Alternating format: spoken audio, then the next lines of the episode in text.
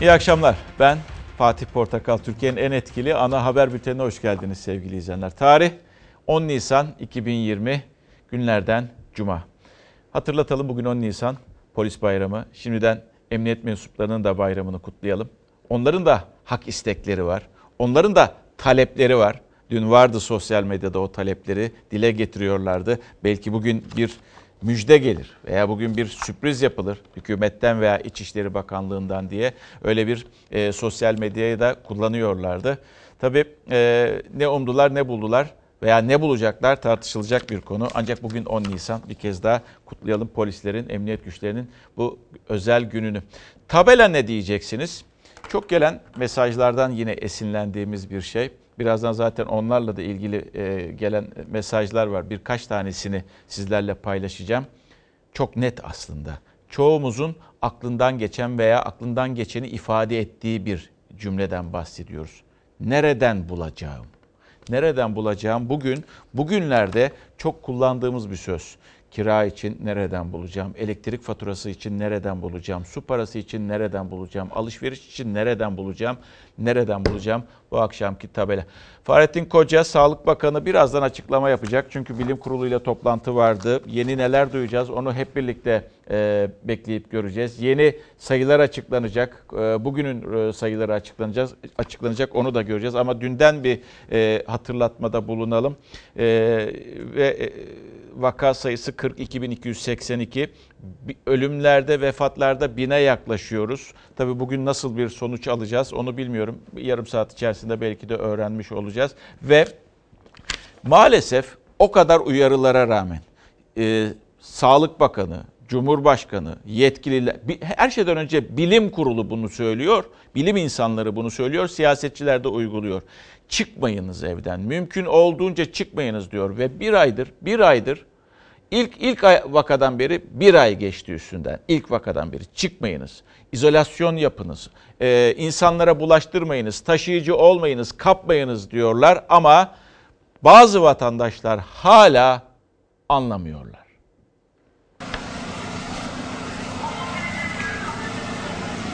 Aranızda boşluk bırakmadan yürüyüp e, devam ettiğiniz için bunun idari yaptırım cezası.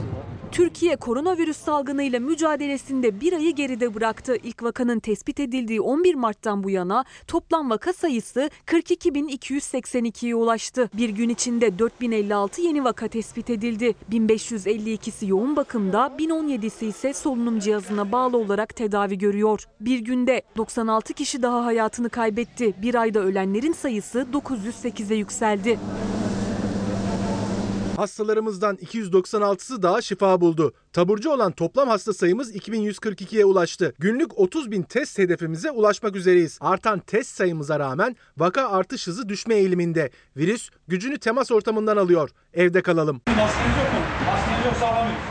Sağlık Bakanı bu çağrıyı sıklıkla yapıyor. Dünya Sağlık Örgütü'nden de yeni tip koronavirüsle ilgili dikkat çeken bir açıklama geldi. Virüs kaynaklı ölüm oranının gripten 10 kat daha fazla olduğunun tahmin edildiği bildirildi. İçişleri Bakanı Süleyman Soylu da yaklaşık 160 bin kişinin karantinada olduğunu açıkladı. Bugüne kadar koronavirüs karar ve yasaklarına uymayan 26 bin kişiye ceza kesildiğini de ekledi. Ancak kural tanımayanlar yine dışarıdaydı. Polis İstanbul Bağcılar'da açık olan bir kafeyi Esenyurt'ta kumarhaneyi Aydın'daysa apartman dairesini kahvehaneye çevirenleri bastı. Nasıl bir iki kişi arasında bir buçuk Evet, metre olur mu? Sosyal mesafe 20 yaşından küçük değil misin? Yasak değil mi? Aynen öyle. Git başkasına şey. Bak orada bir sürü var. 65 yaş üstü ve 20 yaşın altına yasak olmasına rağmen sokağa çıkanlar, park ve sahillerde yasak olmasına rağmen oturanlar, spor yapanlar hiç eksik olmadı. Kameralar nereye çevrilse skandal görüntüler kaydetti. Kural tanımazların birçoğu haberim yoktu bahanesine sığındı. 3 metre aşıyorsun şu an. Yasak değil mi şu anda? park park bahçelerde her türlü faaliyet yasaklandı. Faaliyet yok ki burada. Tamam hani Oturmak da yasak. bak hepsi yasaklandı. Nasıl yani? Sizleri mümkünse şöyle alan dışına alabilir miyiz? Bursa'da da yaşlı bir kadın karantinada tutulduğu hastaneden kaçtı. Polis evinde yakaladı. Bu defa eşiyle birlikte hastaneye götürülerek tekrar karantinaya alındı. Yakın duruyorsunuz. Yakın duraşınca ben de size bulaşırım böyle. Girme girme. Bak yan yana böyle yakın durursanız ben de size bulaşırım böyle. Ankara'da ise insanları virüse karşı bilgilendirme bahanesiyle koronavirüs maskesi takarak sokağa çıkan bir kişi sosyal mesafe kuralını hiçe saydı. Merhabalar. Temas yok. Benden korunmak için neler yapıyorsunuz peki? Ben mi? Evet. Ben inanmıyorum ki sana ya. Ben hasta, gripten bir farkı yok. Haksız mıyım? Yok be o kadar değil ya. İnanmıyorum. Hayır. İntikamım kötü olacak. Benden e, neler diliyorsunuz? Dünyadan yok ol.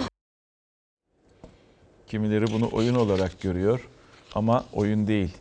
O genç arkadaş inanmıyor belki ama e, yani ben buna inanmıyorum. Gripten farkı yok. Ya dünyayı ve Türkiye'yi takip etmiyor veya takip ediyor ama bir anlam veremiyor, anlamıyor, muhakeme edemiyor belki de. Şöyle bir gelişme vardı Konya'da. Bakın alkışlıyoruz ya e, sağlıkçıları, onları övüyoruz. İyi ki varsınız diyoruz. Gururla gurur duyuyoruz onlarla. Ama Konya'da yeni tip koronavirüs yani Covid-19 şüphesiyle özel bir hastanede tedavi altına alınan bir hasta var. Hastanın oğulları daha doğrusu AA ve İA ismindeki ismindeki iki kişi bir hemşire ve güvenlik görevlisini darp ediyorlar. Ve ondan sonra da gözaltına alınıyor bu iki zanlı. Yani bir an önce şu sağlıkta sağlıkçılara uygulanan şiddetin yasağı ve onlara uygulayanlara yönelik cezaların olacağı yasa bir an önce çıkacak olursa meclisten iyi olacak. Şu ortamda dahi şiddet uygulamayı göze alan insanlar var. Yani düşününüz artık onların psikolojik durumunu.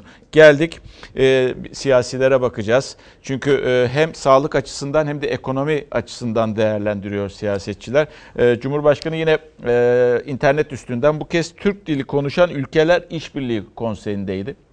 Orada tabii e, gelecekle ilgili bir tahminde bulundu. Ekonomi ve sosyal yapı değişecek dedi ama nasıl bir değişim içerisinde olacağımızı aslında zaman gösterecek. Peki e, içeride e, rakipleri veya muhalefet liderleri de diyor Meral Akşener o kutuplaştırmadan bahsediyor. Hala da kutuplaştırmadan bahsediyor ki ben de aynı fikirdeyim. O kutuplaştırma hala da devam ediyor söylemlerle ve eylemlerle.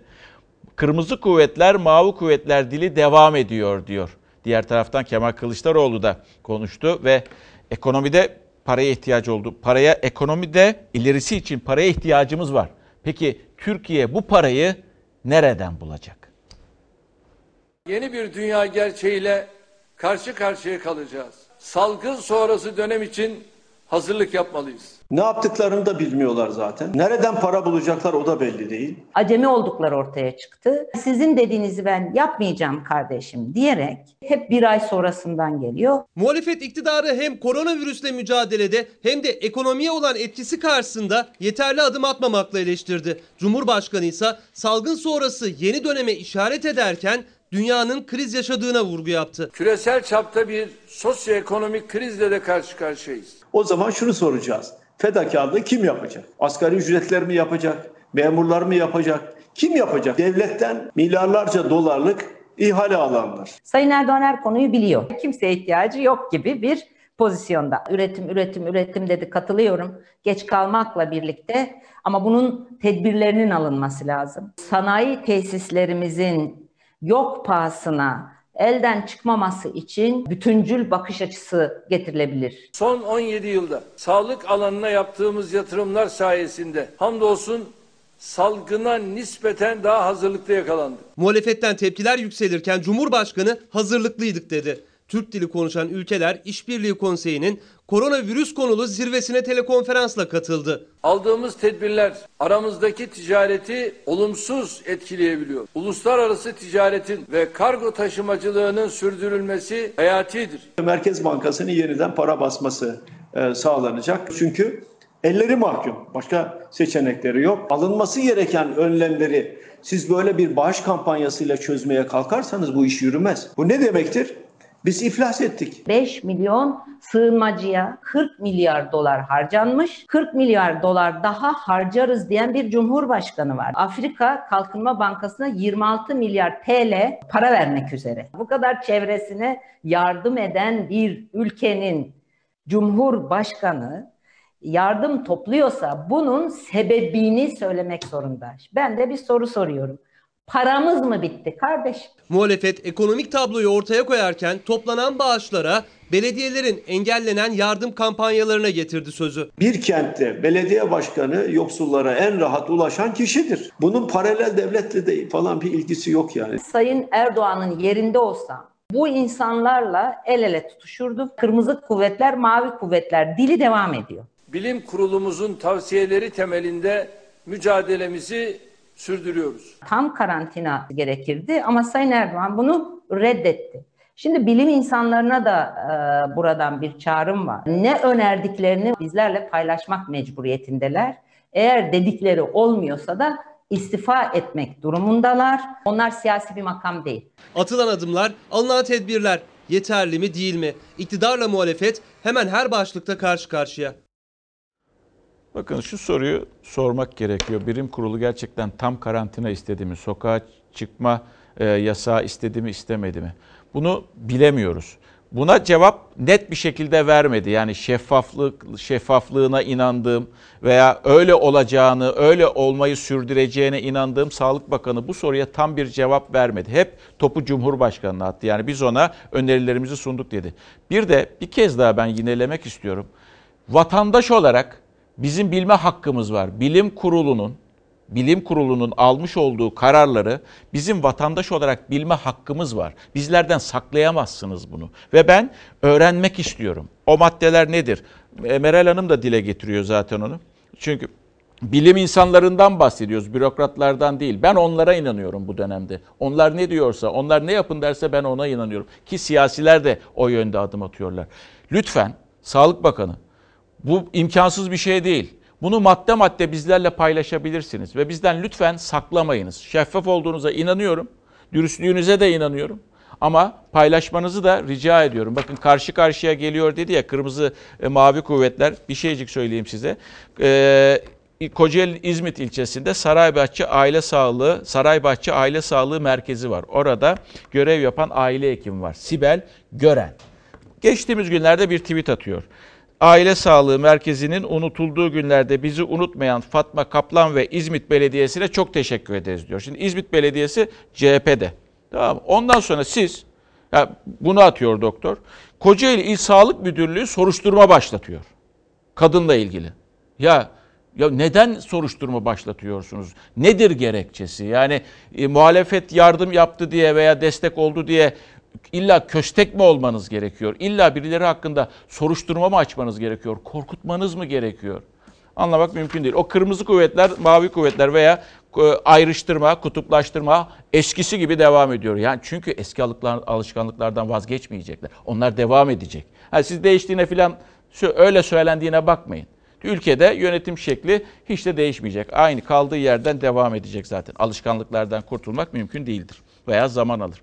Geldik işsizliğe. İşsizlik oranları açıklandı. Ha bu işsizlik oranları 3 ay öncesinden geliyor. Ocak ayı işsizlikten bahsediyoruz. Bu Ocak ayının işsizliği. Bakın daha Mart ayının işsizliğini 3 ay sonra göreceğiz biz alacağız e, verilerini. Ocak ayı işsizlik oranı %13,8. Genç nüfus arasındaki işsizlik oranı %24,5. Ama bir başka veri var ki o veri aslında gelecek için endişelenmemiz gerektiğini gösteriyor. Korkutmak istemiyorum ama sayılar, rakamlar bunu gösteriyor. 223 bin yeni işkura başvuru oldu Ocak'la Şubat ayı arasında.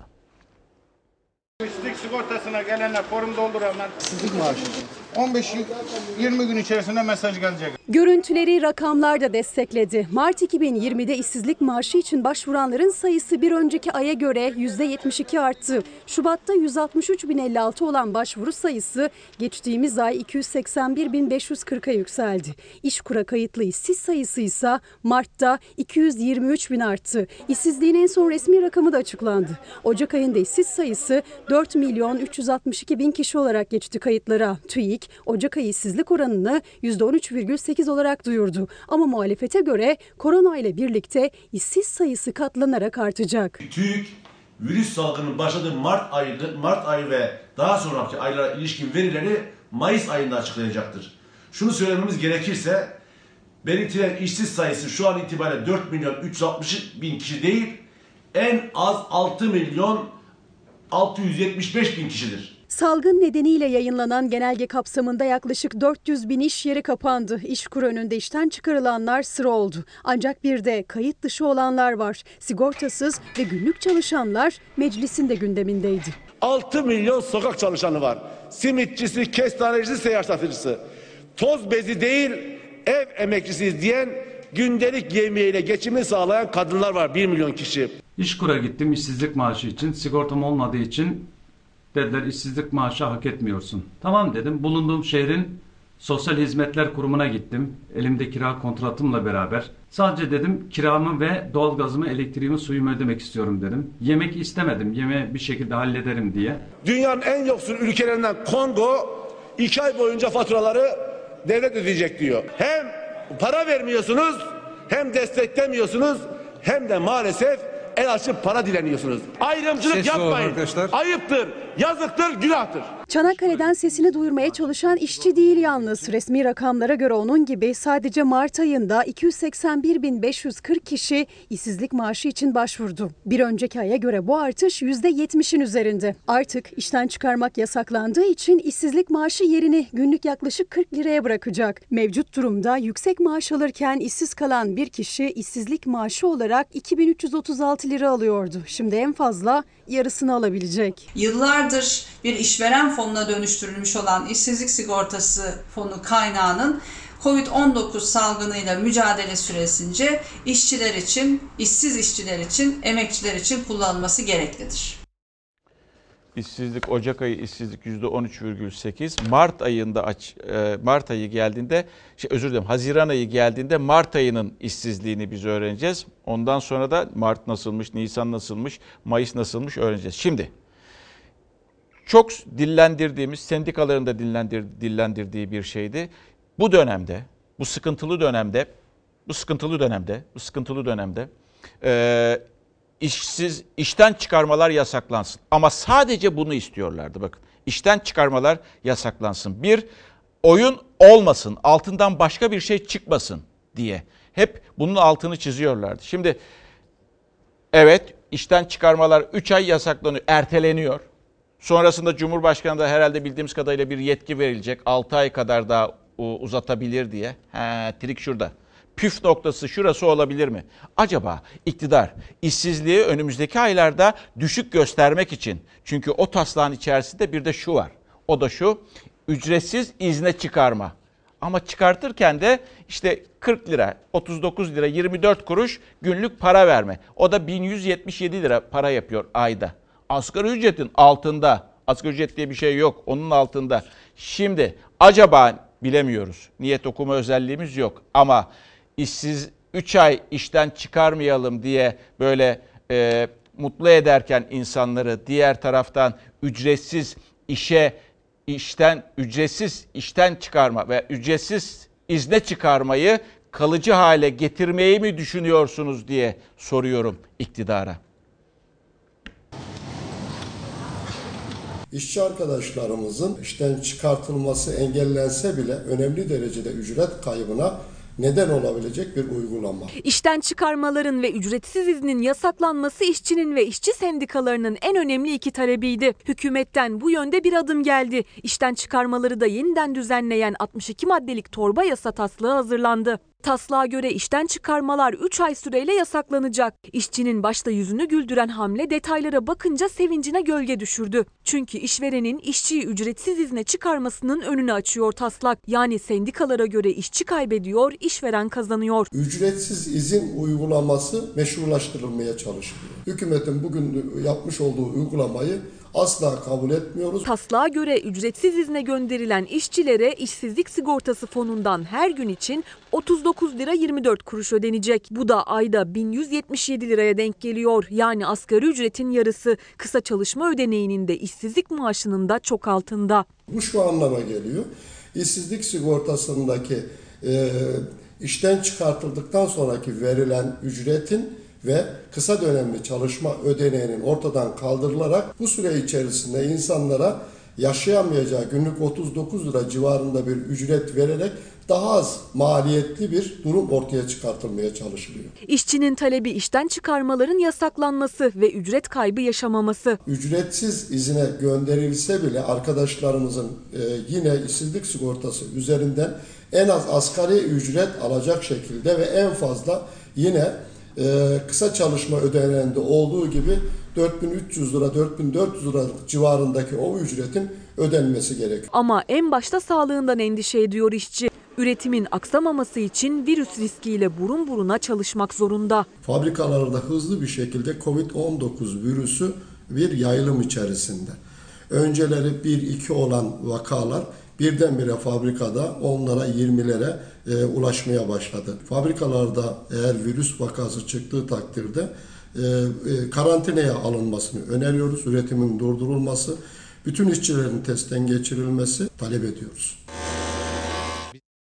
Şimdi e, iktidarın böyle bir düşüncesi mi var acaba? Yani ücretli izne çıkartıp oradan işsizliği düşükmüş gibi gösterip patronu, işveren memnun bundan. Patron bundan memnun. Ama diğer taraftan da açlık sınırının çok çok çok çok çok altında, e, asgari ücretin çok çok çok çok altında insanları 1177 liraya alıştırmak. Orta sınıf diye bir şey bırakmayacaksınız. Orta sınıf diye bir şey kalmayacak. Yani o insanların geliri daha da düşecek. Aç bırakacaksınız eğer öyle bir düşünceniz var ise ve bunu gerçekten bu şekilde kalıcı olarak düşünüyorsanız, böyle bir siyasi hesabınız varsa veya böyle bir ekonomik adım atıyorsanız bunun siyasi sorumluluğunu da önümüzdeki süreçte üstleneceksiniz. Ha bu fırsatta evet işçiler de sendikalara başvursunlar. Sendikalı olsunlar. Sendikaların yolunu tutun. Sendikalaşma hızlansın ve bunun sonucuna iktidar bu adımı böyle atacak olursa yani ücretli izne çıkarmayı, ücretsiz ücretsiz izne çıkarıp 39 lira verecekler. Böyle bir e, plan varsa, proje varsa kapı, e, kafalarında ileride o sandık geldiğinde vatandaşın önüne sonucuna katlanırlar. Ama ben iktidarın geri adım atacağını düşünüyorum bu konuda. Çünkü 2324 liranın altında insanları en azından para veriyorsunuz. Bu geçinebilecek bir para değil. Bunun adımının sonucu iktidar tarafından ağır olacak diye düşünüyorum ki bu adımdan da geri, adıca, geri adım atarlar diye de düşünüyorum ben. Ocak ayı işsizlik %13,8'di. Ee, önümüzdeki aylarda işsizliğin kimi ekonomistler öyle söylüyor. Onlardan biri Mehmet Kubilay. Ee, şey özür dilerim Murat Kubilay %20'leri bulabileceği söyleniyor işsizliğin önümüzdeki aylarda. Herkes ayağını yorganına göre uzatsın. Bunu yani tabii işten çıkartıyorum dedikten sonra da yapacak bir şey yok da ama 3 ay boyunca böyle bir şey korku olmayacak diye biliyoruz. Henüz daha taslak henüz yasalaşmadı onu söyleyeyim. Geldik ee, ekonomide tabii bunların yansıması çok fazla. İster istemez diyorsunuz ki e, yani ne olacak? Ya ekonomi bakanı çıkıp insanların yüreğini rahatlatmak zorunda veya Cumhurbaşkanı Recep Tayyip Erdoğan'ın çıkıp insanların yüreğini rahatlatmak zorunda. Hayır biz bunu altında siyasi bir hesabımız yok. Hayır e, biz bunu kötülük amacıyla yapmadık. Samimiyetle yaptık. İçimizde kafamızı başka aklımızın gerisinde başka bir ajanda yok demeleri gerekiyor. Tweet atmaktan başka bir şey yapmıyor dedi Maliye Bakanı. Maliye Bakanı ise Maliye Bakanı ise Berat Albayrak bugün suskun. 17 yıldır sağlığa, sosyal güvenliğe yapılan yatırımların meyvelerini işte bugünlerde görüyoruz. Saray ahalisi milletin halini görmüyor. Sesini duymuyor. Ekonomiden sorumlu bakan tweet atıp klip paylaşmaktan başka hiçbir şey yapmıyor. Türkiye'nin 2023 hedeflerine ulaşmasının önündeki engeller adeta kendiliğinden kalkıyor. Erdoğan'ın yerinde olsak bu cümleyi yazıp getiren danışmanı bir dakika dahi görevde tutmayız. Sarayda size ne yiyip içiriyorlar? Bu nasıl bir ruh halidir? İktidar üretimi sürdüreceğiz dedi. CHP'ye göre ise salgın yayılıyor. İktidar genel karantina ilan etmedi. CHP genel izolasyon isteğinde ısrarcı. İktidar kervan yolda dizilir anlayışıyla hareket ediyor. Karşılaştığımız tabloda maalesef karmaşa oluyor. Bir maske dağıtımını yönetemeyen bir cumhurbaşkanlığı var. Topun gelişine vurmakla bu işler olmaz. 2019'a ait araç geçiş garantileri kapsamında bu ay 2 milyar 720 milyon lira ödenmesi gerekiyor. Bu ödeme yapıldı mı, yapılmadı mı? İktidar yeni bir torba kanun hazırlığında. İşverene işçisini ücretsiz izne çıkarma hakkı bu süreçte mevzuata girmiş olacak. Sendikalar ve muhalefet ayakta. Geçmiş alınan tedbirlerin muhasebesi de yakın takipte. Elektrik faturaları ertelenecek dendi ama özel şirketler henüz yayınlanmış bir karar olmadığı için vatandaşın elektriğini kesiyor. Muhalefet iktidar önlemleri uygulamıyor, gecikiyor, güven vermiyor dedi. IMF'nin Türkiye'nin de aralarında olduğu ülkelerle görüşüyoruz sözleri hatırlatıldı. IMF Başkanı Türkiye dahil tüm üye ülkelerle görüşüyoruz dedi diye döviz kurlarına bir baktık bir gevşeme, risk primlerinde de bir düşüş gerçekleşti. Ekonominin dümeninin IMF'nin eline verileceği izlenimini veren bir görüşme piyasalarda bir toparlanmaya neden oluyorsa iktidarın güvenilirlik konusunda çok ciddi bir açığı var demektir. Ee, Sayın Bakan'ın, Berat Bey'in veya Cumhurbaşkanı artık hangisi olursa birlikte de olabilir. Yani genel geçer açıklamalar yerine bize 3 aylık, 6 aylık ve 1 yıllık 2020'nin sonuna kadar belki de bir e, öngörü yapmaları gerekiyor. Kafalarından ne geçiyor, nasıl uygulamalar. Ama genel geçer açıklamalar değil. Onu yaparız, şunu yapacağız, şöyle yapacağız. Hayır. Yani gerçekçi bir biçimde ve samimi bir biçimde. Bize neler yapmak istediklerini. Yani işveren de var bunun tarafında ama ben esas çalışanlar açısından neler, nasıl korunacakları veya vatandaşın nasıl korunacağı yönünde böyle elle tutulur, somut açıklamalar yapmalarını istiyorum. Var mı böyle açıklamalar? Duymak istiyorum. Mesela esnaf da duymak istiyor sevgili izleyenler. Şimdi bir esnafın öyküsü gelecek. Bir esnafın öyküsü gelecek. Bu esnaf çünkü küçük esnaf zor durumda, kolay durumda değil. Onlar da bir paket bekliyorlar. O paket gelir mi bilmiyorlar. Ha birazdan bir mesaj okuyacağım. Bir esnaftan geldi duyacaksınız. Belki çoğunuz da ben de bu durumdayım diyeceksiniz. Ekranda gördüğünüz Sadun Bey, Sadun Bey korona hastasıydı. Koronayı yendi. Şimdi esnaf işini nasıl düzlüğe çıkartacağını düşünüyor.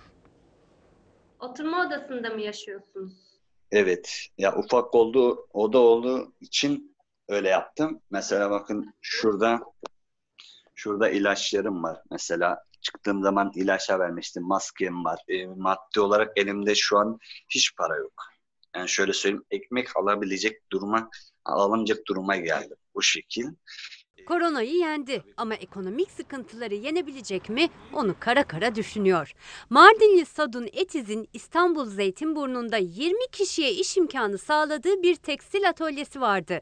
Covid-19 salgını nedeniyle kapattı. Kapatmak zorunda kaldım çünkü 20'ye yakın iş çalıştırıyorum ve onların sağlığı önemli şimdi. Bir yandan maddi olarak e, yan, yanlış da olabilir çünkü onların da ihtiyaçları var ama sağlıkları için kapattık dükkanımızı. Kira ödeme sıkıntısı yaşadım. Çünkü e, çalıştığım firma vermedi.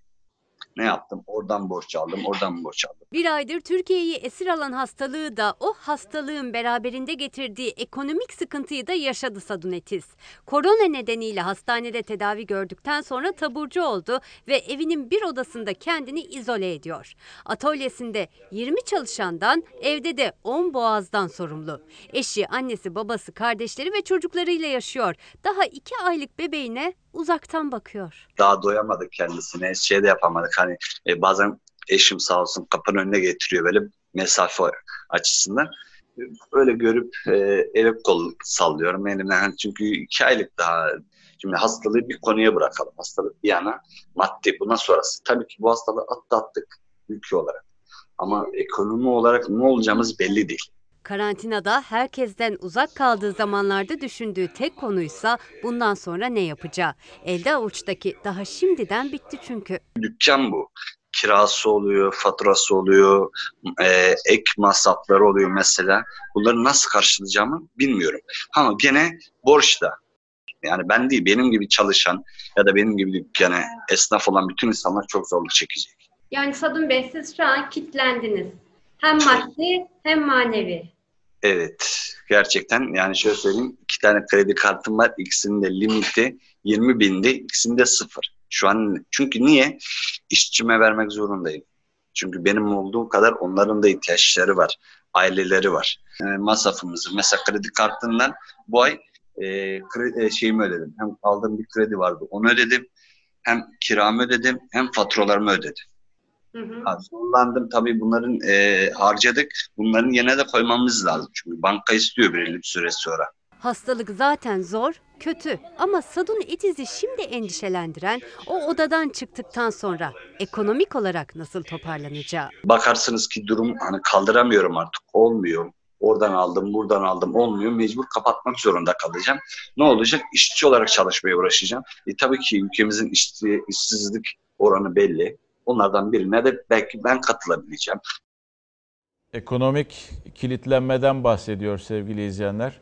Sadece o değil bakın bir başka kilitlenen esnaftan gelen bir mesaj var. Bankacılık dilinde küçük kobiyim diyor. 1. Sokağa çıkmayın dendiği günden beri işlerim durdu. 2.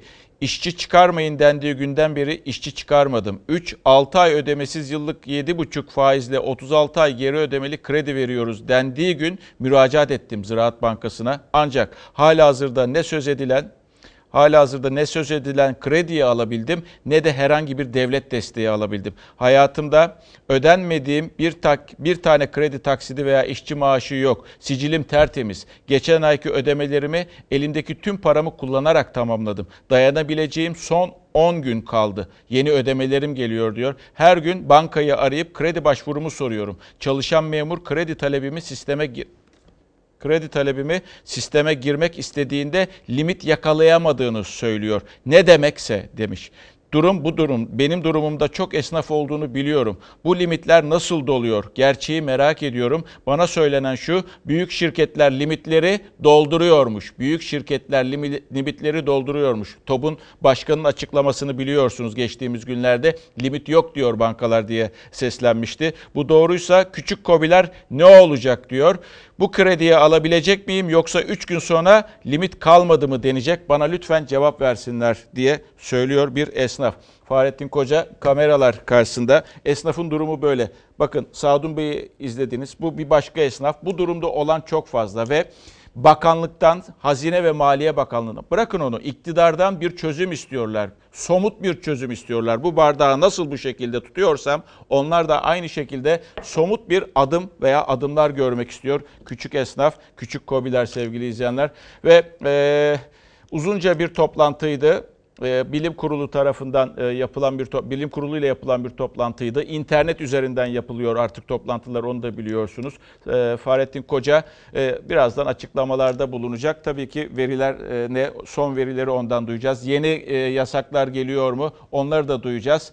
Sağlık Bakanı Fahrettin Koca az sonra bunların cevabını verecek. Belki de e, yine bilim kurulunun almış olduğu kararları Cumhurbaşkanı'nın açıklayacağını söyleyecek. Yoğun bakım servisleriyle ilgili mutlaka açıklamalar olacaktır. Bilim kurulunda bugün önemli açıklamalar vardı. Hele bir profesör e, önümüzdeki günlerde bunun artışının olabileceği ve dikkat etmemiz gerektiğini söylüyordu. Sağlık Bakanı konuşuyor. Kıymetli büyüklerimiz, değerli hanımefendiler, beyefendiler, sevgili genç arkadaşlarım, ve saygıdeğer medya mensupları. Sizlere selamlarımı ve hürmetlerimi sunuyorum. Söyleyeceklerim hepimiz içindir. Sizden öncelikle şunu istirham ediyorum. Sözlerimi özellikle şahsınız için söylediğimi kabul edin. Mukaddes hanım teyze, beni lütfen karşılıklı konuşuyormuşuz gibi dinleyin. Genç arkadaşım Can, Bunları arayıp sana telefonda söylüyormuşum gibi dinle. Ali Bey, bir aile büyüğü olarak sözlerimi iyi takip edin. Çevrenize vereceğiniz bazı öğütleri konuşmamda bulabilirsiniz. Bütün ülkemin dikkati şahıs şahıs bu sözlerde olsun istiyorum. Size bazı rakamlar vereceğim. Türkiye Cumhuriyeti Devleti'nin şu an itibariyle Toplam sağlık personeli sayısı 1 milyon 61 bin 635'tir. Bunun 165 bin 363'ü doktordur. 204 bin 969'u hemşiredir. Bir bu kadar da diğer sağlık personelimiz ve destek personelimiz var. Bu sizler için gece gündüz görev başında olan bir sağlık ordusudur. Bu orduya güvenin. Türkiye Cumhuriyeti Devleti uzun yıllardır sağlığı öncelikli hizmet alanı olarak görmüştür. Sağlık hizmetlerinde bu denli hızlı bir iyileşmenin örneği yoktur. Yoğun bakım kapasitesinde Avrupa'nın en avantajlı ülkesiyiz. Ülkenizin sağlık altyapısına güvenin. Türkiye salgınla mücadelede en baştan beri hiçbir kafa hiçbir kafa karışıklığı yaşamamıştır. Ülkemiz virüsün dünya kamuoyuna duyurulduğu 31 Aralık 2019'dan itibaren bu tehdidi sözün bilime ve bilim insanlarına bırakılacağı bir sağlık sorunu olarak ele almıştır. Bir halk sağlığı tehdidini diğer tüm konulardan ayıran stratejiye güvenin. Hekimlerimiz, hemşirelerimiz ve bütün sağlık çalışanlarımız uzun fedakarlık isteyen nöbetler tutuyor. Birçoğu ya tanı konmuş veya şüpheli hastalarla çalışıyor. Onların bu cesaret dolu çabalarıyla bugüne dek 2423 hastamız iyileşip taburcu edildi. Sağlık ordumuzun hastalığı yenme konusundaki kararlılığına güvenin. Buraya kadar güvenin dedim. Güvenmelisiniz. Bu güven hakkınız. Fakat üzerinde konuştuğumuz tehditkar bulaşıcı hastalık siz tedbir almazsanız tüm güvenleri boşa çıkaracak fırsatçı bir hastalıktır. Size güven vaat eden her şey ancak aldığınız tedbirler ölçüsünde etkili olabilir. Koronavirüs aradığı temas ortamını bulursa size kolayca bulaşacaktır. Bir sosyal ortama girdiğinizde sadece iki kişi bir araya gelmiş olsanız bile araya gerekli sosyal mesafeyi koymazsanız kısa bir an bile virüsün size bulaşması yeterli olabilir. Virüsü taşıdığı kesin olarak bilinenler tedavi altında. Dışarıda virüsü kimin taşıdığını, kimin taşımadığını bilmeniz mümkün değil. Dikkatli olmalısınız. Virüsü herhangi biri taşıyor olabilir diye düşünmelisiniz. Virüs aradığı fırsatı hareketli ortamlarda buluyor. Sosyal hareketliliği asgariye indirin. Bana bir şey olmaz düşüncesine kapılmayın. Kendinizden çok uzak sandığınız halde taşıyıcılardan biri siz olabilirsiniz. Genç arkadaşlardan isteğim şudur. Sizde belirti olmaması sizi yanıltmasın. Virüsü yenemeyecek kişilere virüs bulaştırma ihtimaliniz olduğunu unutmayın. Hareketli günlere mola verin ve bu molada kararlı olun. Mücadelede siz hangi tarafta yer alırsanız şans o tarafta olacak. Bunu unutmayın. Virüse karşı bir şey olmaz düşüncesi yanlıştır. Virüs bu güveni ilk fırsatta boşa çıkaracaktır. Toplum içinde tanısı konmamış hastalar olabileceğini, bunların bir kısmının hastalıklarının bir süre sonra farkına varacaklarını, bir kısmının ise hiç varmayacağını unutmayın. O kendine çok dikkat eden biridir. Virüs ona bulaşmış olamaz. O temizlik konusunda çok hassastır. Ziyaretinde sakınca yok demeyin. Virüsün dünyada pek çok lidere bulaştığını, tedbirsiz anların tehlike anları olduğunu aklınızda tutun. Siz dahil virüsü herkes taşıyabilir. Virüs her insana bulaşabilir. Bize ayrıcalık tanıyacak tek şey tedbirdir, tedbirli olun. Salgını kontrol altına alma gücümüze, hastalıkla mücadele etme gücümüze, gerekli tedavi imkanlarını, gerekli tedavi imkanlarını sunma gücümüze inanın. Fakat küçücük bile olsa riske karşı kendinize güvenmeyin. Tekrar ediyorum. Bir şey olmaz düşüncesi tehlikelidir. Eğer bu mücadelede duruma daha da ciddiyetle yaklaşmak yerine bir gevşeklik gösterirsek başarı çok zaman alır. Normal şartlarda yaşamlarını sürdürecek olan insanları kaybederiz. Bu tek bir hayat bile olsa tedbirlere sıkıca sarılmaya, fedakarlıkta bulunmaya değmez mi? Sayıların nerelere varabileceği tüm dünyada gözler önündeyken bunu tarihi bir sorumluluk olarak görmemek mümkün mü? Hepimiz koronavirüs gerçeğiyle tam olarak yüzleşmek zorundayız. Türkiye'nin bütün illeri, Türkiye'nin bütün ilçeleri, Türkiye'nin bütün köyleri. Hepimiz bu mücadelenin kurallarına ne kadar hızlı, ne kadar net adapte olursak o kadar hızlı sonuç alırız. Kuralları hepimiz birlikte hiç tavizsiz uygularsak o andan itibaren hastalığın aramızdan yeni kişilere bulaşmasını önlemiş olacağız veya bunu çok azaltmış olacağız. Hastalığı kontrol altına aldığımız anda ise özlediğimiz hayatın güneşi doğmaya başlayacak. Bu sözler, bu talepler sadece bana ait değil. Bu sözler, bu talepler sahadaki büyük mücadeleyi veren sağlık personelimizin de sözleri ve talepleridir.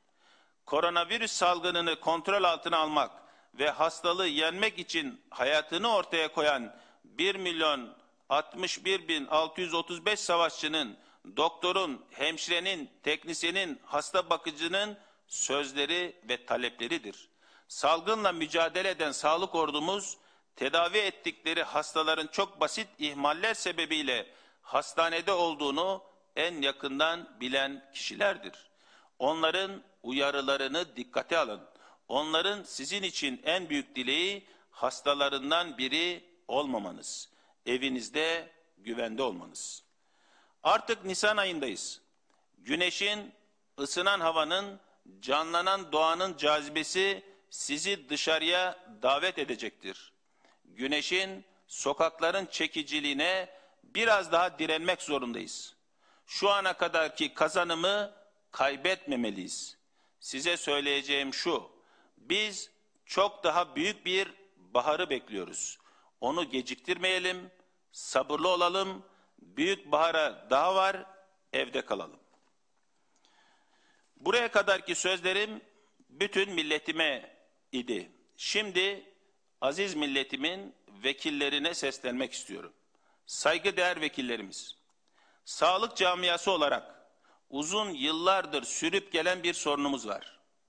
Kamuoyu vicdanı hiçbir seferinde bu sorunu sineye çekmedi.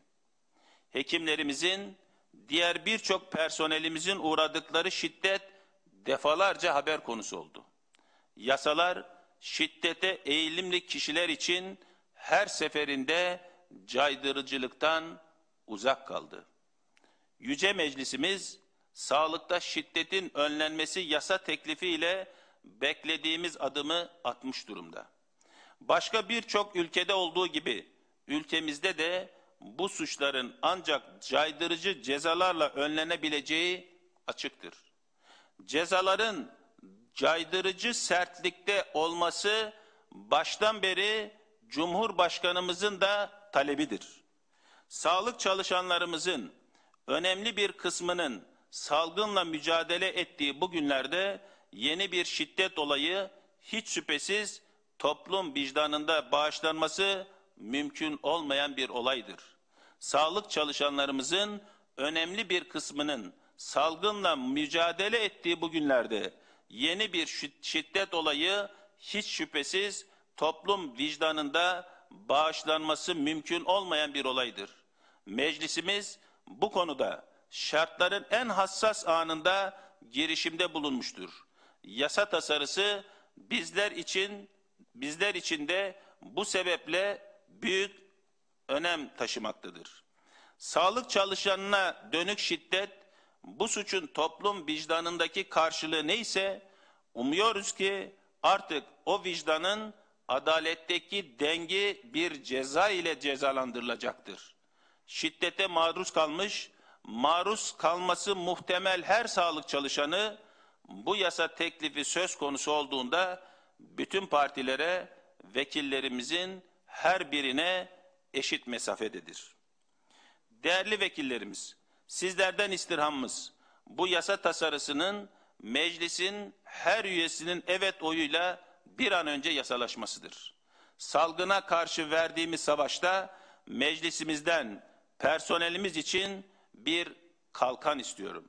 Eğer meclis yasayı oy birliğiyle çıkarırsa bizler sağlık camiası olarak meclisimizi yürekten alkışlayacağız. Diyeceğiz ki korona günlerinin meclisini asla unutmayacağız. O bizim güvenliğimiz için kanun yapan meclistir. Bugün bilim kurulumuzda toplandık. Alınan tedbirleri ve etkilerini gözden geçirdik. Birazdan size daha önceki toplantılarımızda olduğu gibi bazı sayısal veriler sunacağım. Raka- rakamlar, tablolar söz alacak. Hastalığın Türkiye'nin seyrinde son durum veriler halinde görünecek. Öncelikle bugünkü güncel durumumuzu sizlerle paylaşmak istiyorum. Toplam test sayımız 307.210 oldu. Bugün 30.864 yeni test yaptık. 4747 yeni vakamız var. Bugün vefat eden 98 vatandaşlarımızla beraber toplam vefat sayımız 1006 oldu. Bugün iyileşen 281 vakamızla beraber toplamda 2423 hastamız iyileşti.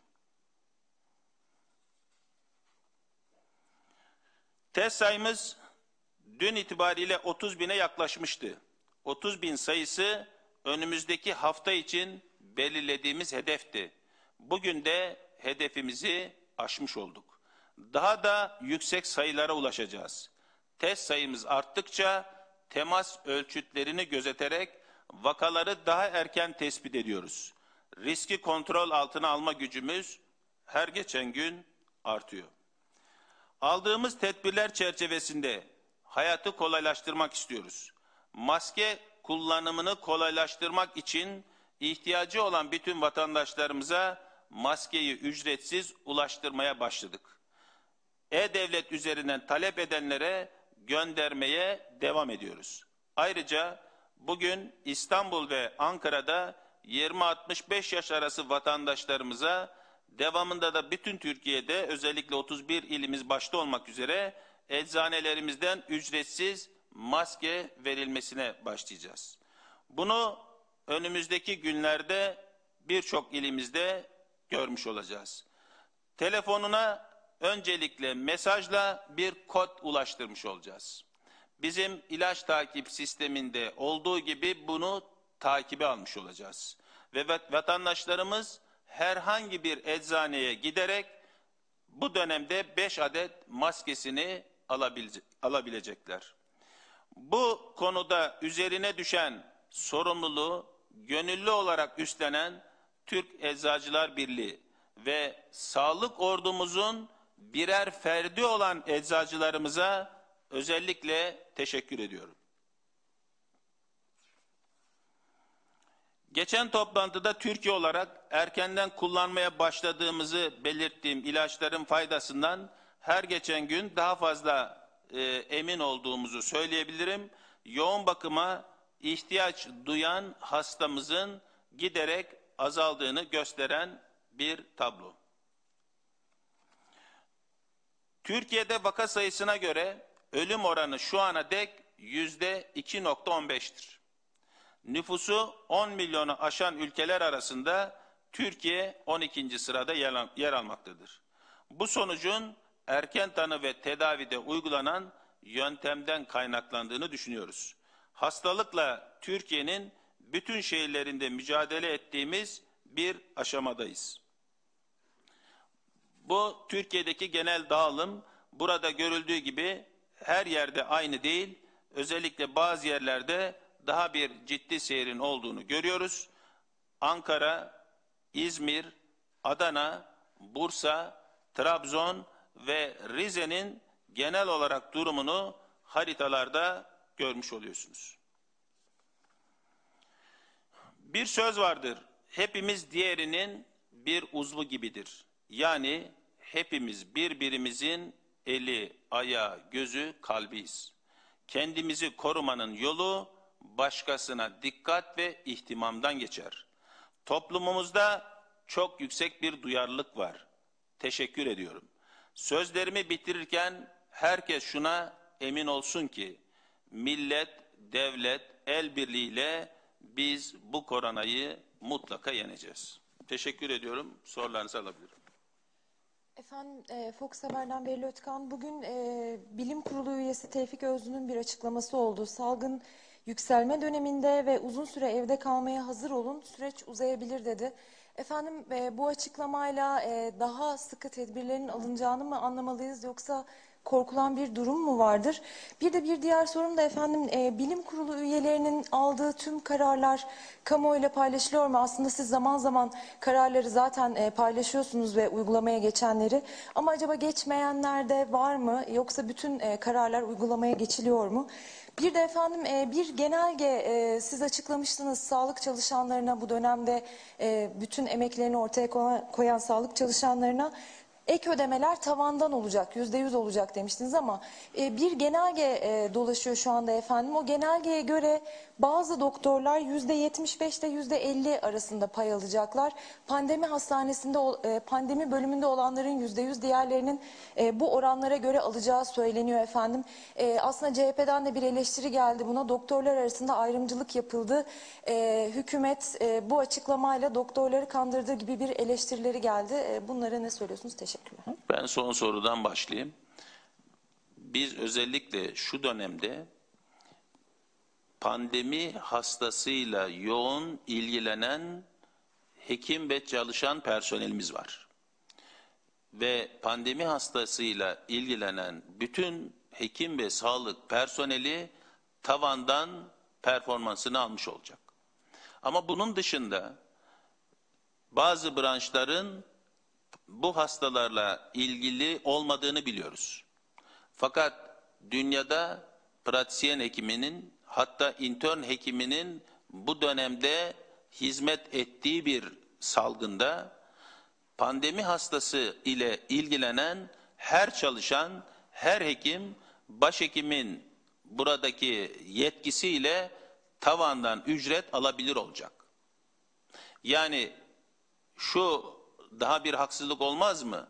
Bir taraftan sürekli gece gündüz çalışan kulak burun boğaz uzmanı arkadaşımız, göğüs hastalıkları uzmanı arkadaşımız, enfeksiyon hastalıkları uzmanı arkadaşımız, diğer taraftan hiç randevu dahi verilip hasta bakmayan, bu anlamda serviste herhangi bir hastası olmayan kişiyle aynı mı görülmeliydi?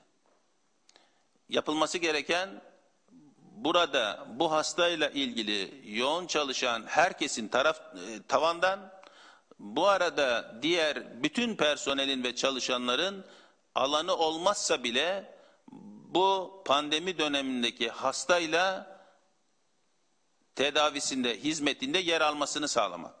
Dolayısıyla hizmetinde yer alan herkes tavandan alacak. Bilim kurulunun kararları bu yer yer konuşulan bir konu bilim kurulunun kararları, daha doğrusu tavsiye kararları bu anlamda bugüne kadar uygulamadığımız bir karar olduğunu ben bilmiyorum. Dolayısıyla uygulanmayan ve bir kararın olmadığını ve alınan e, tavsiye kararlarının e, uygulandığını söylüyor olmam zaten yapılanların bu anlamda bilim kurulunun önerileri olduğunu anlamış olalım. Bir e, bilim kurulu üyesi arkadaşımızın ifadesini bilmiyorum. Ama demin bilim kurulunda beraber tartıştık, daha doğrusu konuştuk. Özellikle e, İstanbul özelinde seyrin nasıl gittiğini de rakamlarla konuştuk. Dolayısıyla benim demin size bahsettiğim şekliyle e, bu dönemde taramayı giderek arttırdığımız test sayısının giderek arttığı bu dönemde vaka sayısının artışı doğal. Ama biz bu dönemde hastaneye yatış, yoğun bakıma yatış ve entübe edilen hasta sayısının bir stabil döneme girdiğini, ciddi bir artış içinde olmadığını, artış hızının yavaşladığını rahat söyleyebiliriz. Bu tabii ki bizi rahatlatmamalı bu dönemde ısrarla söylediğim biz evdeki izolasyonumuzu son derece önemsiyor olmalıyız. Bu dönemde teması son derece önemsiyor olmalıyız. İzolasyonu ve teması ve mesafeyi mutlak koruyor olmalıyız.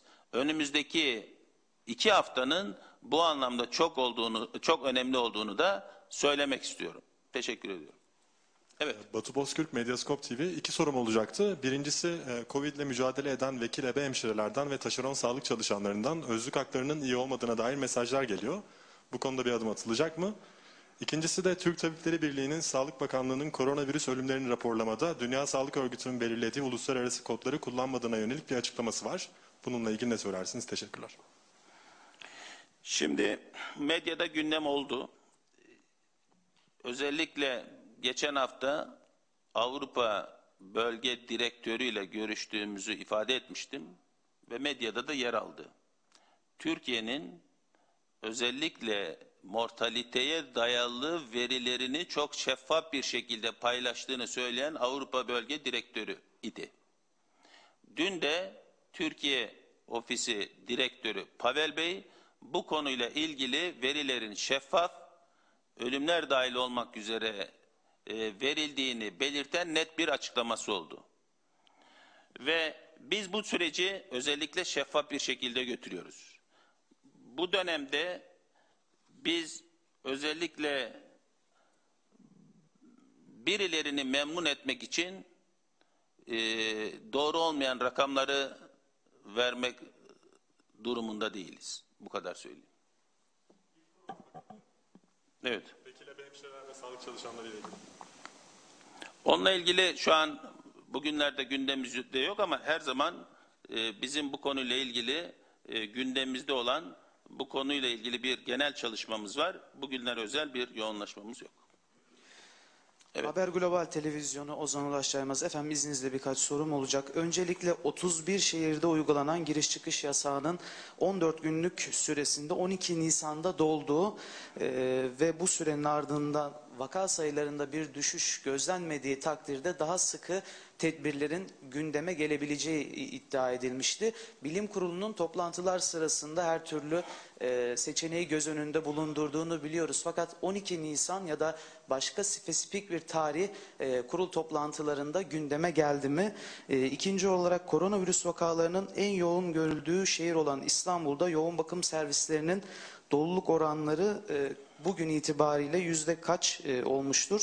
Doluluk oranı beklentinin üzerinde ise Şişli, e, Etval'in e, Seyrantepe'ye taşınması ve e, onun gibi şu an için boş olan hastanelerin e, bu dönemde tekrar kullanıma alınması gündeme gelebilir mi? E, sorularım bu şekildeydi Sayın Bakan ama son olarak da haber ekibi olarak tarafımıza ulaşan onlarca sağlıkçının e, size iletmemizi istediği bir e, mesajı vardı. Dilerseniz onu da e, aracılık etmiş olalım. E, Sağlık Bakanlığı bünyesinde yapılan ünvan değişikliği sınavı pandemi dolayısıyla e, ertelenmişti. Sağlık çalışanları bu süreçte yoğun çalışma temposundan dolayı sınava hazırlanma imkanı bulamadıklarını ve bir defaya mahsus olarak sınavsız atama yapılması yönünde bir talepleri var. Teşekkür ederim. Ben de teşekkür ediyorum. Genelde medya mensubu arkadaşlarımızın sayısının fazla olduğunu görüyorum. E, soru sayılarının da e, fazla olduğunu, herkesin aslında burada e, soru sorabilme e, çabası içinde olduğunu görüyoruz. Herkes soru sorabilme imkanına kavuşabilirse ve sorularımızı da mümkün mertebe asgariye indirebilirsek daha anlamlı olur diye düşünüyorum. Ee, yani her türlü sorunuzu açız. Onu söylemiyorum ama bazı arkadaşlarımız soramıyor. Ama bazı arkadaşlarımız e, dört soru hatta devamında yine devam eden e, soru yaklaşımları oluyor. Onu ifade etmek için söyledim. Şimdi İstanbul için şu anda yatak yoğun bakım doluluk oranımız yüzde 59.5. Normal yataklarımızın doluluk oranı yüzde 50.2. Yani bu anlamda şu an herhangi bir sorunun olmadığını rahat söyleyebiliriz. Türkiye ortalamasını söyleyeyim. Türkiye'deki doluluk, yatak doluluk oranımız da yüzde 36.3. Seyrantepe biz hızla devreye girmesini istiyoruz. Bununla ilgili zaten ihalesi yapılmıştı. yıl sonu olarak hedeflenmişti. Daha erken bitmesi yönünde de bir gayret ve çabamız var. E, ayrıca İstanbul'da bildiğiniz gibi bu hafta e, Başıbüyük'te Pendik Eğitim Araştırma Hastanemizi açmış olduk. Hasta kabulüne başladı. E, önümüzdeki günlerde iki telli şehir hastanemizin bir bölümünü açmış oluyoruz. Devamında çok yakın bir zamanda Göztepe'deki şehir hastanemizi de açmak üzere yoğun bir çaba içindeyiz. Dolayısıyla şu an bu anlamda bir sorunumuzun olmadığını söyleyebilirim. Ee, illerle 12 Nisan e, da devam edecek mi? Bilim kurulunda bugün gündeme gelmedi ama önümüzdeki günler e, zannediyorum bu konu biraz daha devam edebilir. Yeni ilave durumu yok ama var olan illerin devamı söz konusu olabilir. Teşekkür ediyorum. Sayın Bakanım, Nur Sima Özonur, Demirören Haber Ajansı. Benim çok kısa iki sorum olacak efendim. Birincisi maskelerle ilgili kişi başı haftalık e, 10 günlük ya da 5 maske nasıl olacak? Maskenin gün içinde iki ya da üç kez değişmesi gerekmiyor mu? Bu maskeler yeterli mi? İkinci sorum da efendim e, bize de oldukça e, yoğun şekilde talep geliyor. Atanamayan sağlıkçılarla ilgili. Bu süreçte yurt dışında tıp eğitimi almış olan, Türkiye'de denkliği olmayan, yurt dışında tıp eğitimi almış olan kişiler var. Onlar bu süreçte salgın hastaneleri de açılacak. E, buralarda çalışabilir mi? Bir atama olabilir mi onlar için de? Teşekkür ederim. Denklik, denklik çok çabuk hızlandırılabilir. E, bu anlamda e, faydalanmamız ve hizmet etmelerini sağlamamız mümkün olabilir. E, maskeler konusu bir e-devlet üzerinden, PTT üzerinden zaten devam ediyor. İki, maskeleri dağıtırken şunu söylemiyoruz. Maskenizi takın, güvenle sokağa çıkın. Asla böyle bir şey demiyoruz. Biz zorunlu olmadıkça izolasyondan yani evden çıkılmaması gerektiğini söylüyoruz. Zaten iş yerinde çalışan, markette çalışan ve benzeri kişilere ayrıca veriliyor durumda. Bizim daha çok söylediğimiz bir şekilde zorunlu olarak çıkmak isteyen olursa o durumda bunu kullanabilirler. Yani mümkün mertebe maskeli de dışarı asla çıkılmaması, çıkılma zorunlu varsa maskenin takılması. Teşekkür ediyorum. Say- Sayın Bakan, Medi Magazin'den İbrahim Ersoy. Ee, entübe hastalarda son 5-6 günden beri e, biraz hafif azalma oluyor. Ee, bu ileride can kaybının biraz daha azalacağını mı gösterir? Nasıl bekliyorsunuz? İkincisi diğer ülkelerle karşılaştırıldığında e, bizim hasta portföyümüz yani hastalık süreci diğer ülkelerden farklı mı ilerliyor? Ne dersiniz? Şunu rahat söyleyebiliriz. Yoğun bakım sürecimiz diğer ülkelere göre özellikle son haftalar giderek düşmeye başladı.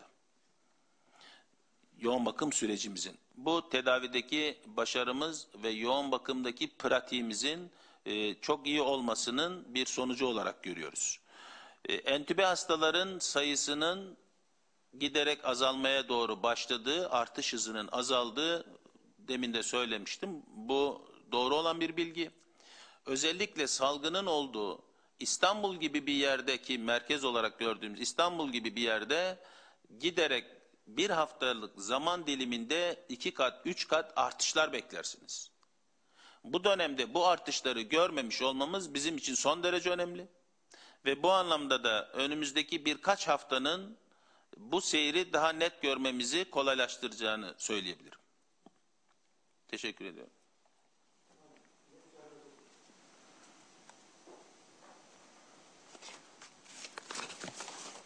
Yeni Çağ Gazetesi Berkay Bigeç. Efendim açıklanan vaka ve ölüm sayılarına Suriyeli ve diğer sığınmacıların sayıları dahil mi? Eğer dahil değilse onlarla ilgili durum nedir ve izolasyon takipleri nasıl yapılıyor? Teşekkür ederim. Bizim bütün vakalarımıza Türkiye'de yaşayan herkes içinde. Dolayısıyla Türkiye'de yaşa Türkiye'de yaşayıp e, pozitif bulduğumuz bir vakayı sayın içine koymamak gibi bir durum söz konusu değil. O anlamda yapmamız gereken hizmeti de e, gerektiği şekilde yapmaya devam ediyoruz. Evet, Sayın Bakan, Hürriyet Gazetesi Meltem Özgenç. Ee, Türkiye'nin İsrail'e ekipman satma kararı aldığı yönünde haberler çıkmıştı. Ee, bu karar doğru mu- e, bu haber doğru mudur? Neler talep edildi eğer doğruysa ve neler satılacak? İkinci sorumda 112 sağlık çalışanlarına korona testinin durdurulduğuna yönelik iddialar var. Bu doğru mudur efendim?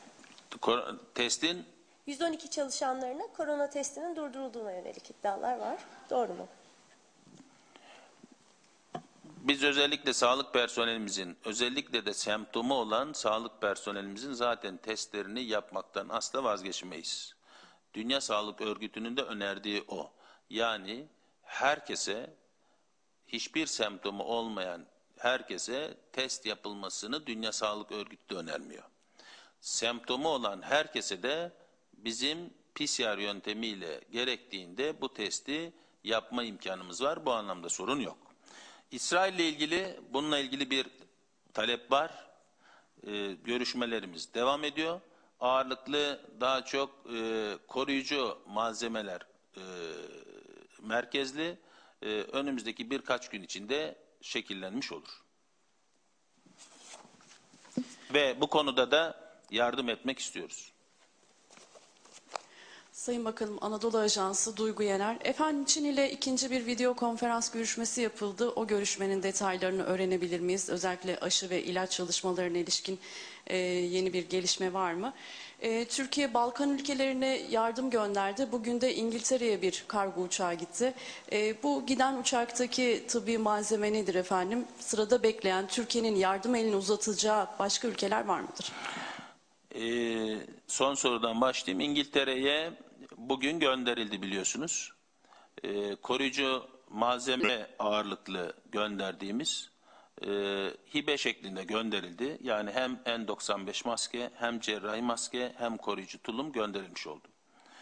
Ee, 40'tan fazla ülkeye de gönderdiğimizi biliyorsunuz. Çin Bilim Kurulu'yla bugün e, bilim kurulundan üye arkadaşlarımız görüştü. Özellikle bizim Türkiye olarak geldiğimiz durum, tedavideki yaklaşımımız paylaşıldı.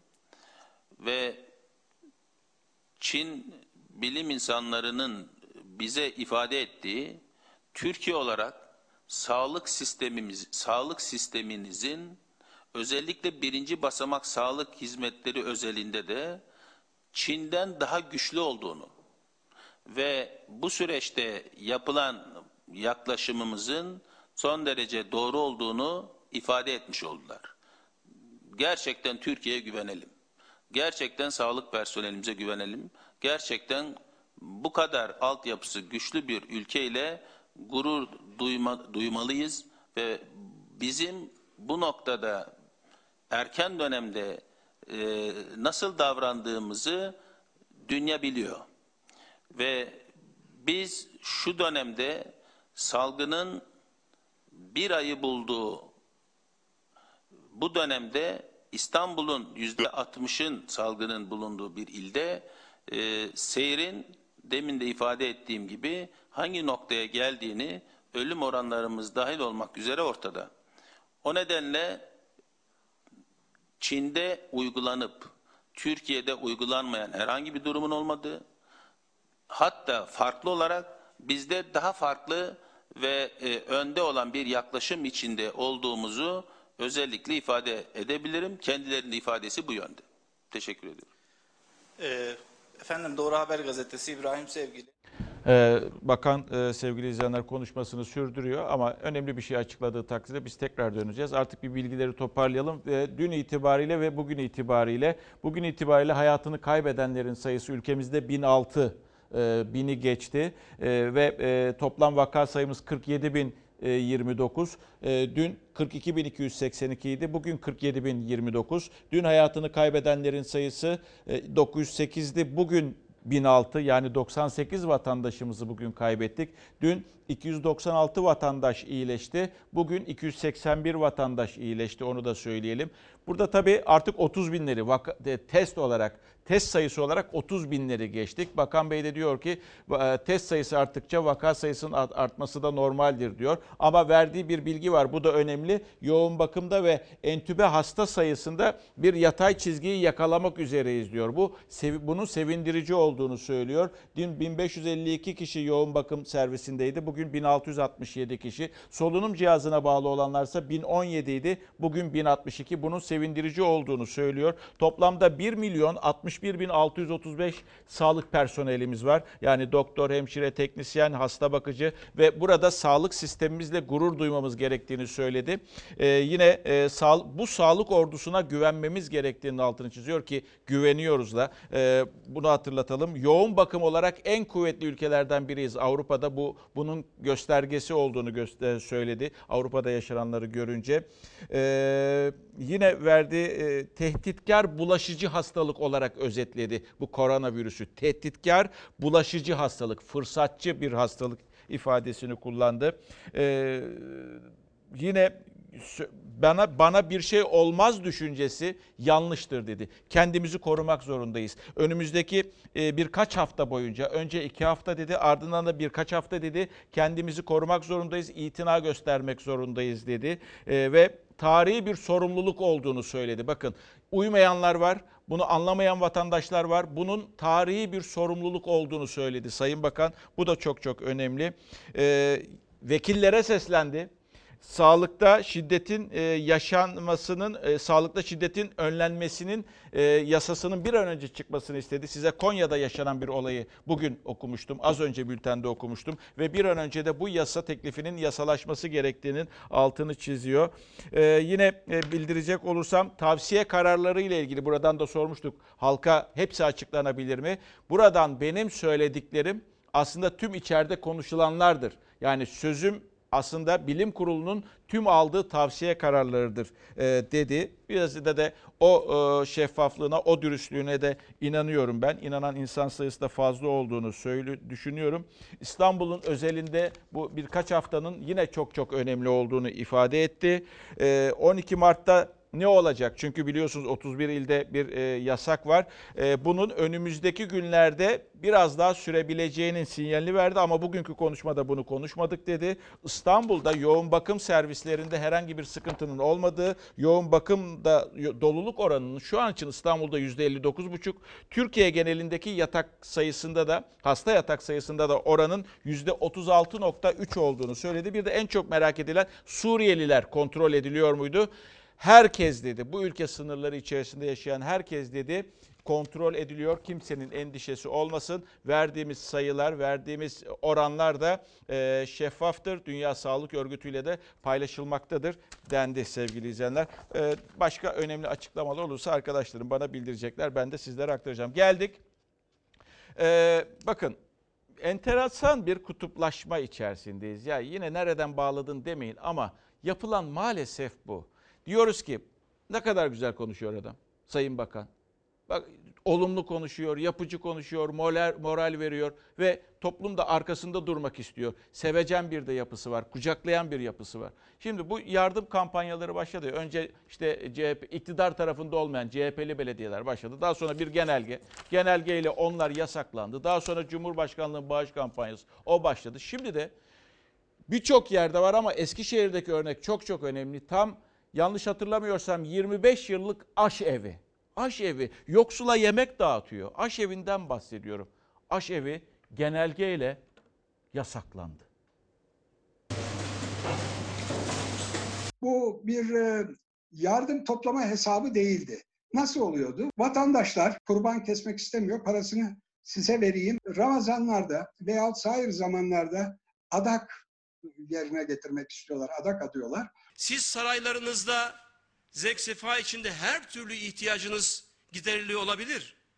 Ama ihtiyaç sahibi vatandaşlarımızın içtiği bir tas çorbada mı gözünüz var? CHP'li Büyükşehir Belediyelerinin yardım kampanyalarının ardından yine CHP'li Büyükşehir Belediyesi olan Eskişehir'in aşevi hesabı da bloke edildi genelge kapsamında. Bir üniversite şehri olan ve yıllarca öğrenciler başta olmak üzere tüm ihtiyaç sahiplerine kapısı açık olan aşevine yapılan bu engele CHP ses yükseltti. Partili Cumhurbaşkanı tüm milleti kucaklamıyor. Hala daha partisinin seçim kaybetmesini içine sindiremiyor. Mızıkçılık yapmaya devam ediyor.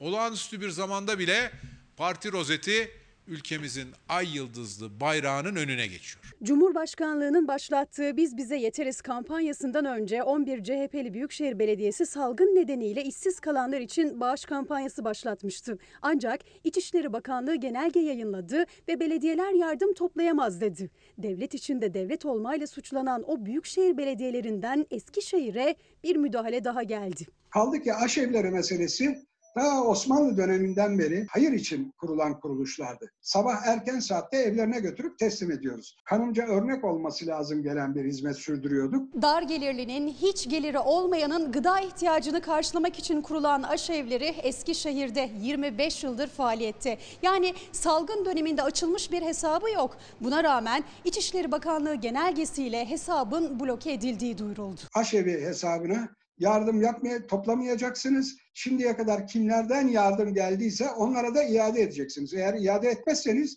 hazineye irat kaydedilecektir bunlar.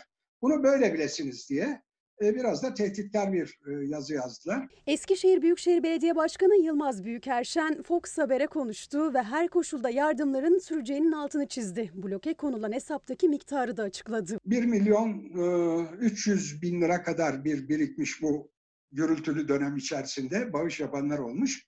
Arkadan bir yazı daha geldi. Dedi ki bunları topladıklarınızı bugüne kadar ne yapıyorsanız aynen iade edin. İade etmezseniz e, hazine yardımı olarak kaydedilecektir bu verilenler dediler. Buna da aklımız ermedi. Ben bir maliye hocasıyım. Benim de aklım hiç ermedi yani. Doğrusunu isterseniz itiraf edeyim. Neredeler, buradalar mı, yoklar mı bilmemiz epey zaman alır. Eskişehir'le birlikte Antalya, Muratpaşa ve Odunpazarı ilçe belediyelerinin de aşevi hesapları bloke edildi. Hesapların bloke edilmesi şık değildir, doğru değildir.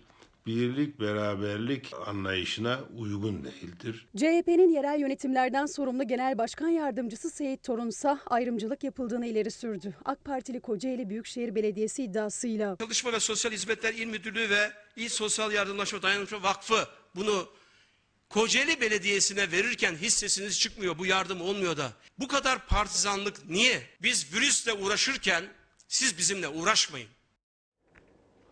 Hala da siyasi hesaplar ayıptır ya, günahtır, günah, günah, günah. Ya bırakın herkes yardımını yapabilsin. Bakın düzgün yapılıyorsa yardımlar düzgün, kanuna uygun yapılsın. İstanbul Büyükşehir Belediyesi kolye alımı ihalesi yaptı. E, tedarik kolisi vatandaşlara dağıtılacak tedarik kolisi alımı e, yaptı. Bunu da e, canlı ihaleyle canlı yayınlayan ihaleyle yaptı sevgili izleyenler. Yani herkes izleyebilsin diye ve 500 bin gıda kolisi için ihaleye çıkıldı. Bu da önemlidir. Bırakın yapsın insanlar. Bu çok büyük bir ayıp, çok büyük bir günah ve çok büyük bir vicdansızlık. Yapmayın. İnsanların yardıma ihtiyacı var. Belediyeler de bu devletin bu kurumu ve onlar da bırakın bağış yapsınlar. Bir siyasi hesap içerisinde olmayınız. Siz fırsatçıların peşine düşünün. Ya bak siz bunların peşine düşün. Mesela kimlerin peşine düşün? Fırsatçıların. Düşebiliyorsanız bunların peşine düşün. 100 lira olan Malatya bileti 350 liraya şu anda satılıyor. Bazı kişilere 300 liraya, bazı kişilere 400 liraya satılmakta. 31 ile giriş çıkışlar yasaklandı ama mecburen seyahat etmek zorunda olanlar var. Onlardan biri de Baran Zeytinoğlu. Ankara'da çalışırken koronavirüs nedeniyle işsiz kaldı. Kalacak yeri ve geliri olmadığı için memleketi Malatya'ya dönmek istedi. Otobüs biletine uçak bileti parası verdi. İşimden ayrıldım. Şimdiden ayrıldığım için kalacak yerim olmadığı için izin almak durumundaydım. Herkesten farklı fiyat alıyorlar. 350 TL yazıyor. Sizin ne kadar? 400. Siz nereye gidiyorsunuz efendim? Diyarbakır. Mecbur kaldığımız için gitmemiz lazım. Buradan işten çıktık. İş sahibi bizi kapı dışarıya bıraktı. Mecburi Abi bak birine 300 demiş, birine 400 demiş. Öyle Şu anda en ucuz Ankara. Ankara valiliği taşıyor bu yolcuyu. İstanbul'dan Ankara 500 lira para istemişler. Şimdi neye göre belirliyorsunuz siz fiyatları peki? Kar amaçlı değil. Bu şeyi kaldırmamız lazım. Yoğunluğu Ankara'dan kaldırmamız lazım. Kar amaçlı değil dendi ama salgın öncesinin 2-3 katına satılıyor biletler. Bazı firmalar kimden ne kadar para alabilirlerse bilet fiyatını da ona göre belirliyorlar. Aktaranlar 180 milyon. bunu da gönderiyoruz. Fazla para almıyoruz. Vatandaşı burada mağdur etmiyoruz. Malatya'ya yolculuk yapacaktım. Bana ben de çocukla benden bakın 700. Uçakla gitsem bu kadar gitmezdim yani. Parası olmayanı da gönderiyoruz, paralıyla gönderiyoruz. Hayır 300 ben verdim. Dün 200 yazmıştınız. Bugün de 100 lira verdim. Fiyatlar şey bilet şeyleri değişik Onu biz oluyor. vermiyoruz, devlet veriyor. Devlet sana 700 mü dedi? Bak ondan 400 demiştiniz. Bir kişi o da. Valla çok haksızlık yapıyorsunuz. Gerçekten de. O zaman buyurun iptal edelim gitmeyin. Mecburiyetim var olmasa zaten zaman gitmezdim yok zaten. ablacığım. Ben buraya geldiğimde bana yani benim param o kadar çıkmadığından dolayı kalktım şeyimi bozdum ya. Çaresizlikten cebindeki son kuruşu veren de var, bir otobüs bileti alabilmek için altınını bozduran da. Otobüs firmalarının savunmasıysa masraflar. E şimdi biz 10 kişiyle İzmir'e gittiğimiz zaman bizim 2 milyar masrafımız var. Ben yolcudan 2,5 milyar para toplamışım. 10 kişiden toplamı e 500 milyon para kalıyor. Bunun lastiği var, yağ bakımı var, şoförün harcırahı var, sigortası var. Seyahat yasaklarıyla beraber otobüs firmalarının işleri neredeyse durma noktasına geldi. Bazı firmalarsa masraflarını seyahat etmek zorunda olan yolculardan çıkarıyor. Mazotumu 5 liraysa 5 liradan alıyorum. Yani bana devlet bunu indirmiyor. E ben de bunu kimden almak zorundayım? Yolcudan almak zorundayım. Buradan Muş'a 500 lira olur mu? Seyahat izniyle şehir değiştirmek zorunda olan yolcular fiyatların denetlenmesini istiyor. Oğlum benim asker Çanakkale'ye gidiyor. Ne kadar bilet parası verdin? 400 lira. Daha önce 130 liraya ben geldim e, bir ay önce. Polis dahi yok. Yazık. Yani siz bu bağışları yasaklayacağınıza bunlarla uğraşınız. Bu işlemleri bu işleri çözünüz. Bu fırsatçıları en azından durdurmaya çalışınız. Az önce bakanın son birkaç söylediği daha var. Onları da ilave edeyim. Hastalığa yeniden yakalanan yok. Ee, bunu söylüyor. Hastaneler kapatılmayacak. Ee, depreme dayanıklı olarak olanlar hastane olarak kullanılmaya aynen devam edecek. Bir de E-Devlet'ten 3,5 milyon civarında maskenin dağıtıldığını söylüyor. Bir de bir iş kolu var çok enteresan, ilginç geldiği için. Biyomedikal mühendisleri. Biyomedikal mühendisleri bu dönem atanmak istiyorlar ve onların yaptıkları da e, araştırmalar yapma. Yani bu dönemde araştırmalar yapma imkanı bize sağlanırsa ve atama verilirse çok iyi olur diyor. Biyomedikal mühendisleri diye bir bölümün olduğunu öğrendik. Ve ha yurda bakacağız. Değil mi? Yurtta şimdi korona manzaraları gelecek yine. Biri 8,5, diğeri 13 aylık iki bebek koronavirüsü yenen en küçük hasta oldular. Taburcu edilirken alkışlarla evlerine uğurlandılar. Hastane personeline, doktorlarımıza çok teşekkür ediyoruz. Çok iyi ilgilendiler bizimle. Allah hepsinden razı olsun. Hakkari'nin Yüksekova ilçesinde Covid-19 testleri pozitif çıkan çift ve 8,5 aylık bebekleri 12 gün önce devlet hastanesine kaldırıldı. 5 gün tedavi gördüler. Bir hafta boyunca da takip edildiler. Anne, baba ve bebekleri koronavirüsü yenmeyi başardı. Alkışlarla taburcu oldular. E, anne baba ve 8,5 e, aylık bir bebekti. E, tedavilerini aldılar ve hepsi de iyi bir şekilde taburcu oldu. Onların anne ve babası da şu anda hala tedavisi devam ediyor. Bursa'da da aile bireylerinin koronavirüse yakalanmasının ardından şüphe üzerine 13 aylık ZD'ye test yapıldı. Sonuç pozitifti. Şehir hastanesine kaldırılan 13 aylık bebek 6 günlük bir tedavinin ardından sağlığına kavuştu.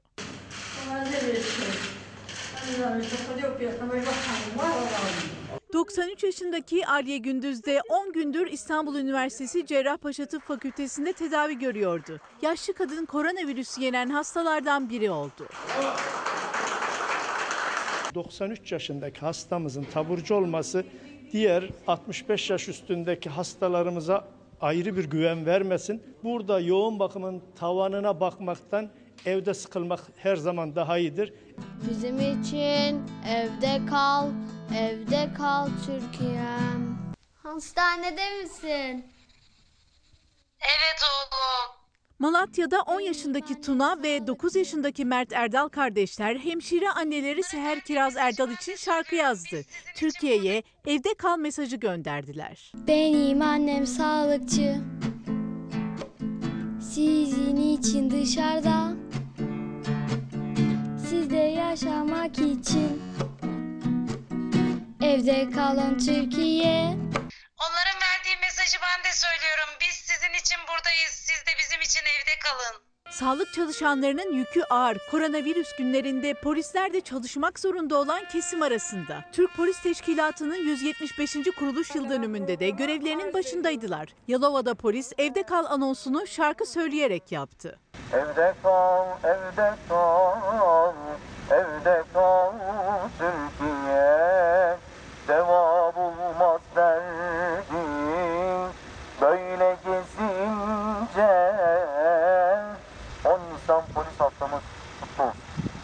Bursa'da İnegöl Devlet Hastanesi'ne kavga ihbarına giden polisler sağlık çalışanlarının sürpriziyle karşılaştı. Sağlıkçılar polislere çiçek verip polis haftalarını kutladı. Hepinize çok teşekkür ederiz. Sağ olun. Sizler de iyi ki varsınız arkadaşlar. 10 Nisan Polis Günü törenleri ise sosyal mesafe kuralları gözetilerek ve yüzlerde maskeyle düzenlendi.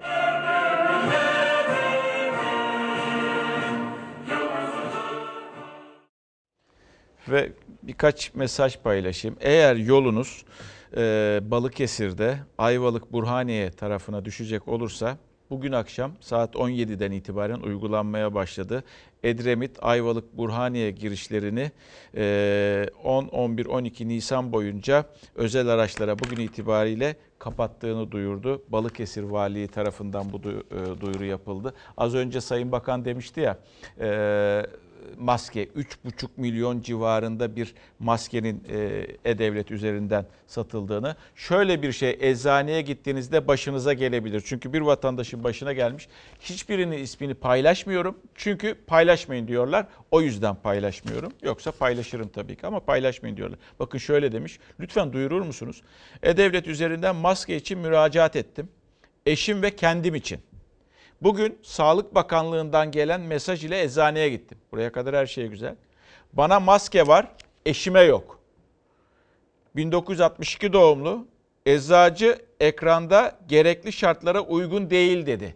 Bu şartlar nelerdir diye sorar kendisi. Böyle bir durumla karşılaşma imkanınız da var. Bir de e, sağlık teknikerleri de atanmak istiyorlar. Bakana da sordular ya e, onlarla ilgili bilgi verecek misiniz veya var mı düzenleme diye. Onların da bir en azından sesini duyurmuş olalım sevgili izleyenler. Ve diyoruz ki reklam zamanı. Kapatıyoruz. Yarın daha mutlu, daha huzurlu, daha güvenli bir dünya ve tabii ki Türkiye'de buluşmak umuduyla.